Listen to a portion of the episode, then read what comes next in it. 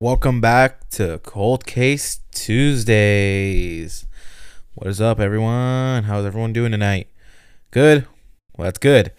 And today's state that we're looking at is the state of Idaho.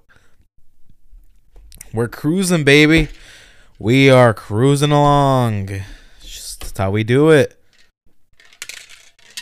If you guys haven't listened to last week's episode, last Tuesday's episode, pretty sad. I'm gonna be honest. I mean, just like all of these. I mean, all of these are sad. You know, why wouldn't they?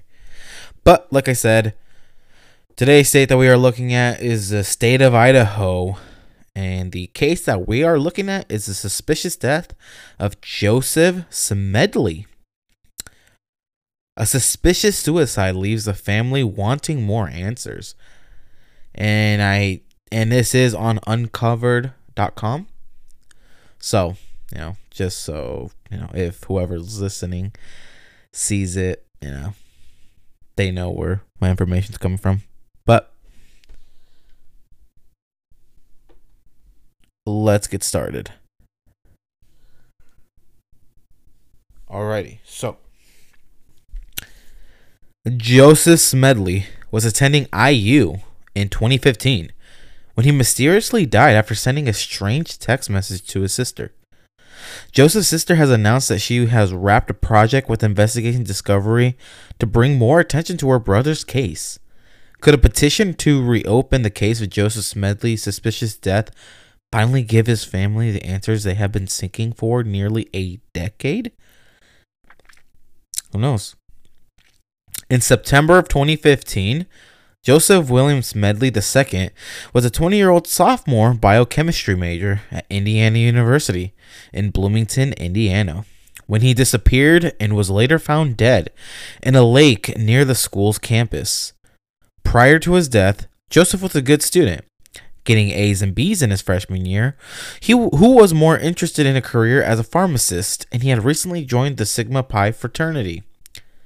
Before attending IU, Joseph played trombone and wrestled in high school, and he was close with his older sister, Vivian. One of his friends described Joseph as someone who sent positive vibes wherever he went and had a number of close friends. She also said he was extremely intelligent and a great friend to have. When Joseph's sisters, Vivian, was the one who reported him missing on September 28, 2015.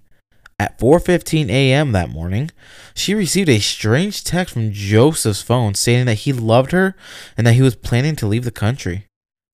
The text also said she should try not to contact him, but he would get in touch after he was settled overseas. At first, she thought he might be joking, but when he didn't respond to her attempts to reach him, she got worried and contacted the police. And so this is what the this is how the text says. This is Vivian. Okay, cool. So are you gonna move back or did you find a replacement? And then this is uh, um, Joseph says Viv, I love you. I'm leaving the country. By not telling you why I'm keeping you safe and protected, please don't try to contact me at this number. It won't work. I'll contact you once I'm set up overseas. Thank you for everything, Viv. I love you, and I'm sorry. And then she said, LOL, shut up. Make sure you pay that apartment. When investigators spoke with Joseph's roommates, who were also his fraternity brothers, the roommates claimed to have seen last seen Joseph late the night before on September 27th, 2015. According to their story, they went to Griffey Lake with Joseph to try to see a lunar eclipse called a blood moon. But due to cloud cover, they couldn't see much and returned to the fraternity house. The roommates said that everyone went to their separate rooms before midnight, and that was the last time they saw Joseph. A search of Joseph's room at the frat house revealed that most of his possessions were still there, but his cell phone was missing. There was also a handwritten note with a message similar to the cryptic text Vivian received, stating that Joseph would leave in the country and his roommates shouldn't contact him. The note was signed Smedley which Joseph's frat brother said they usually called him. And this is the writing that he said. Had to leave country. Don't try to contact me via cell. It won't work. We'll contact you once set up overseas. Smedley. After seeing the note, Vivian stated that she didn't think it looked like Joseph's handwriting. She noted that it appeared to be written by a left handed person, but Joseph was right handed. It is also notable that Joseph did not have a known passport at the time, so international travel would have been difficult. In addition, according to Vivian, it was out of character for Joseph to skip out on responsibilities such as his college studies and the rent payment he owed on previous residence for which Vivian had co signed. And this is the day Joseph's remains were discovered.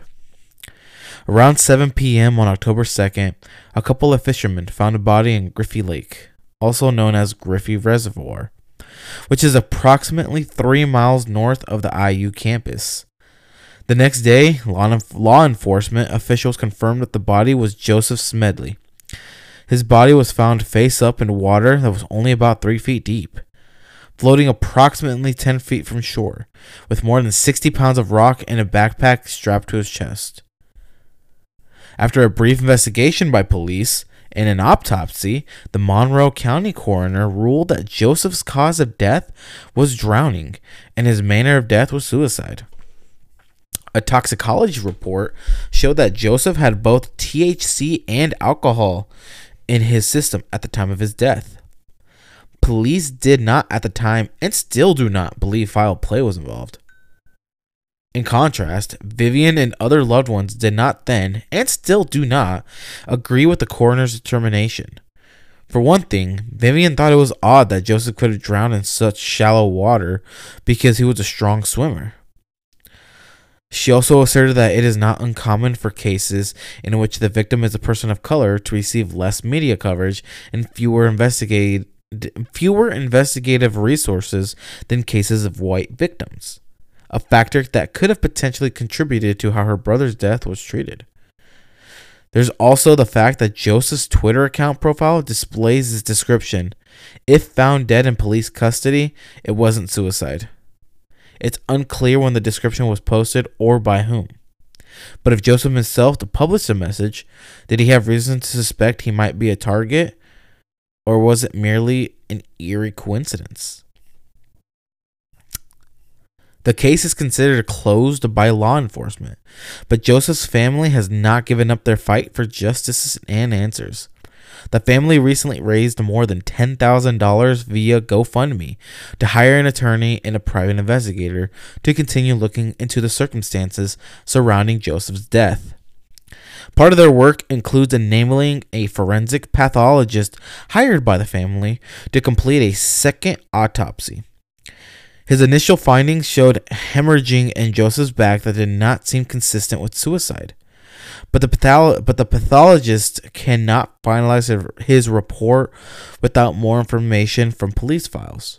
So far, the Bloomington Police Department has refused to cooperate with the family's requests for information.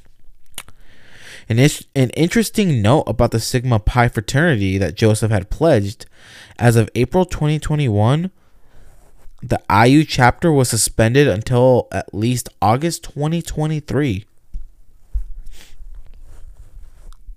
So They're still suspended for hazing, endangering others, dishonest conduct, and failure to comply with the university and county directives. There's no evidence that Joseph's death had anything to do with his involvement in the fraternity, but the recent pattern of disregard for basic safety by the fraternity chapter is noteworthy. As of September 2021, there was a $1,000 reward for any information leading to the reopening of Joseph's case. There is also an active petition to reopen the case, which anyone can sign by visiting Joseph's page on change.org. Anyone with information regarding Joseph Smedley's death should submit a tip via the Justice for Joseph Facebook page or by contacting the Bloomington Police Department at 812 339 4477. Again, if you ever need to look at any of the information, the date he went missing was September 28th of 2015. He was found October 2nd of 2015. His birthday is March 27th of 1995. He was 20 at the age of his death. His race was African American slash black, and his gender was male.